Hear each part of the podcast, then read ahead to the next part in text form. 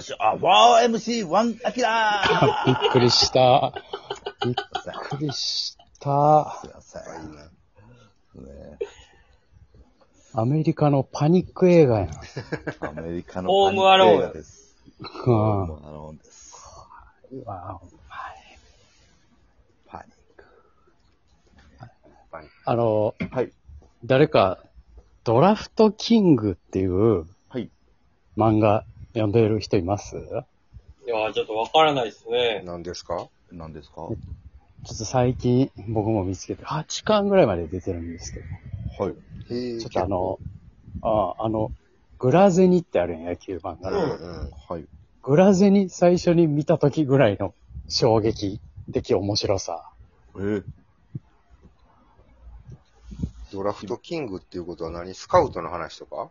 正解。スカウトマンが主人公やねんけど。うわ、ほそんな漫画ないな。そう、記こ憶にないれは、う。はい。これはやられましたっていう。すごい題材やな。うん。そのね、なんかその主人公がまあ、そんなに強くないチームの、はい。まあスカウトマンではい。で、そのスカウトマンはまあまあ結構いい選手を引っ張ってくるんだけど、まあちょっと、まあ、古速なというかね、はい。はい。あの手この手で選手を引っ張ってくるね、ドラフトで。はい。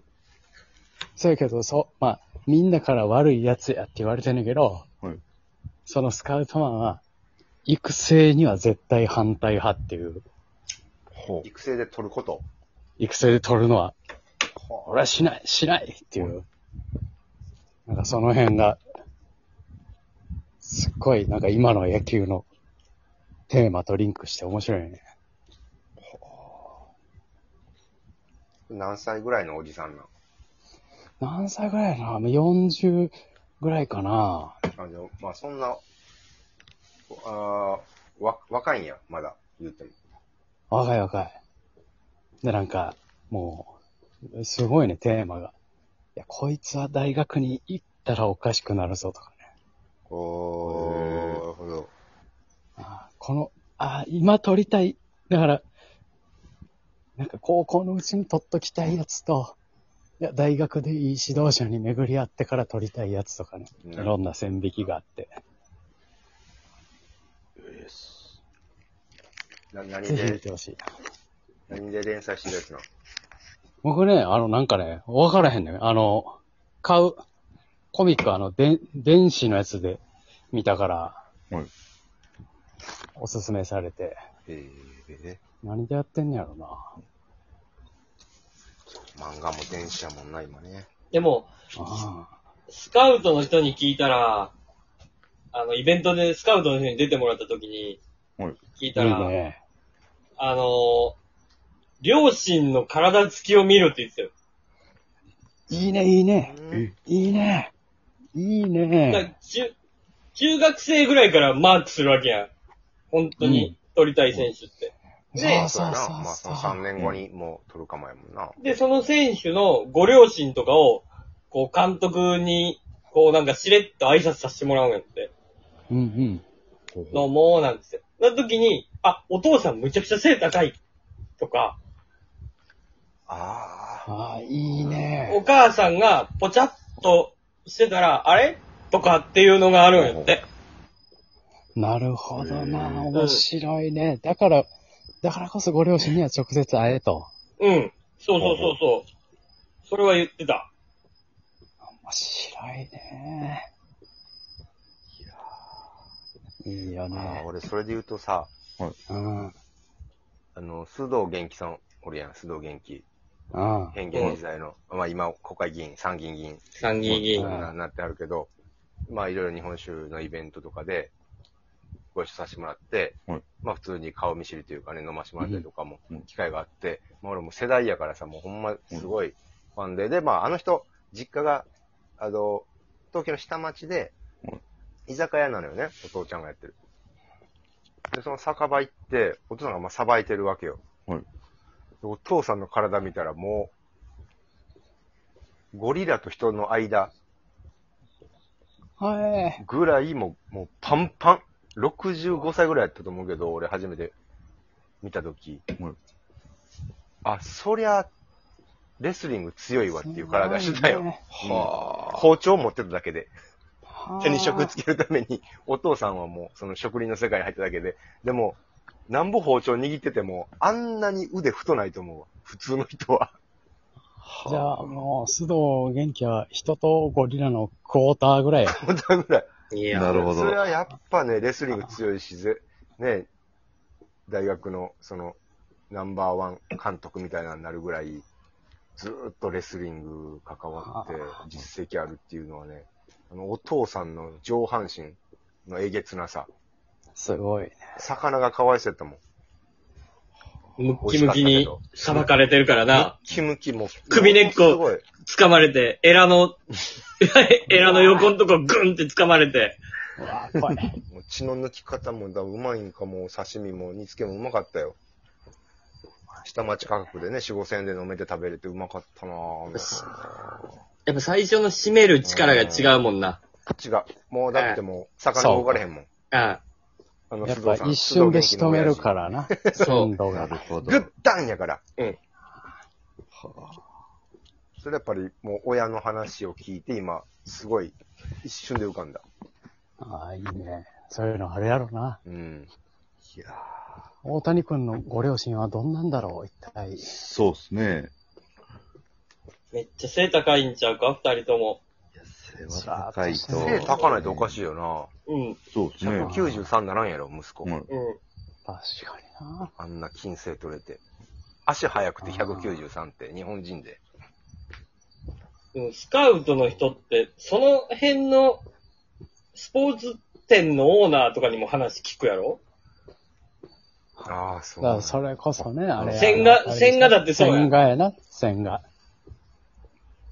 もう、スポー、独自ルートでさ、グローブ屋さんの 店長にさ、ちょ、ちょっとこの辺にいいのいるから使って、なんか見てあげてよって言われて、渋々行ったら、えげつない球投げるやつがおって、育成で取ったら、あんなことになるんやからね。日本で一番のピッチャーになるんやから。そう、なんかおるんだよね。まあ、細部に宿んねんな、そういうところは。なるほど。スポーツ用品店のおっちゃんはずっと少年、野球少年見てるから。でも、ユニフォームの着方も見るって言ってたよ。あ。あ、いいね。あの非常にいいですね。ドラゴンズの2017年のドラフトの時に、はいえー巨人の吉川はい。と、中日の、今の中日の京田をどっち取るかっていうのをもう、ど、迷ってて両両方ええ選手や。両方めちゃくちゃいい選手。なんなら、うんえー、吉川は岐阜県の大学を出てるから。と、取りたいわけよ、吉川。はい地元、ほ地元やから。たいね。でも、京田と吉川見たときに、ユニフォームをめちゃくちゃ綺麗に着こなしてたんは、京田やったからうわ、京田を取ってって。いい話やな。それはいいですね。そ、そういうのをきっちりできてるひ選手の方が練習真面目に取り組むからっていうことで、京田を選んだらしい。ドラゴンズのスカウトは。10年、15年を見ると。そうそうそうそう。で、まあ実際今、まあチーム状況とかいろいろあるけど、まあ京田は言ってもまあ、選手会長まで任されてるぐらいの選手やし、はいっていうところはあると思うよね。真面目なまあ、やね。そういう役まで行くっていうね。そうそうそうそう。んやりたい。スカウトやりたいないや、無理やって、デビさん。デビスカウト。パイレいいパイレーツ。パイレーツメジャー行くメジャーのスカウトなんか無理やって。マジっすか？渋渋谷とかで喧嘩してるヤンキー見つけて、はいピッ。チャーやってみいひんかい。ボ、あの、キャップかぶしてな。そう。ボールも出して。似合うなぁ。はいや、でもな、それ穴がち何がっすか？穴がちなのは。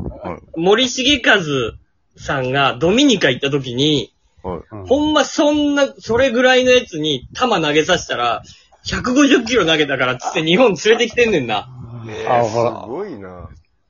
あのドミニカの選手。ドミニカでどう、なんか、視察しに行った時に、どうしても見てほしい選手がおるって言われて、はいなんか待ってたら、サトウキビ畑から、うわーって、這いつくばって出てきて、サンダル履きのやつがは、なりたいなんかこいつすごいからって投げさせたら150出て、はもうすぐ日本来いって言って、あ。はいそれがネルソンやん。あ、おもろ。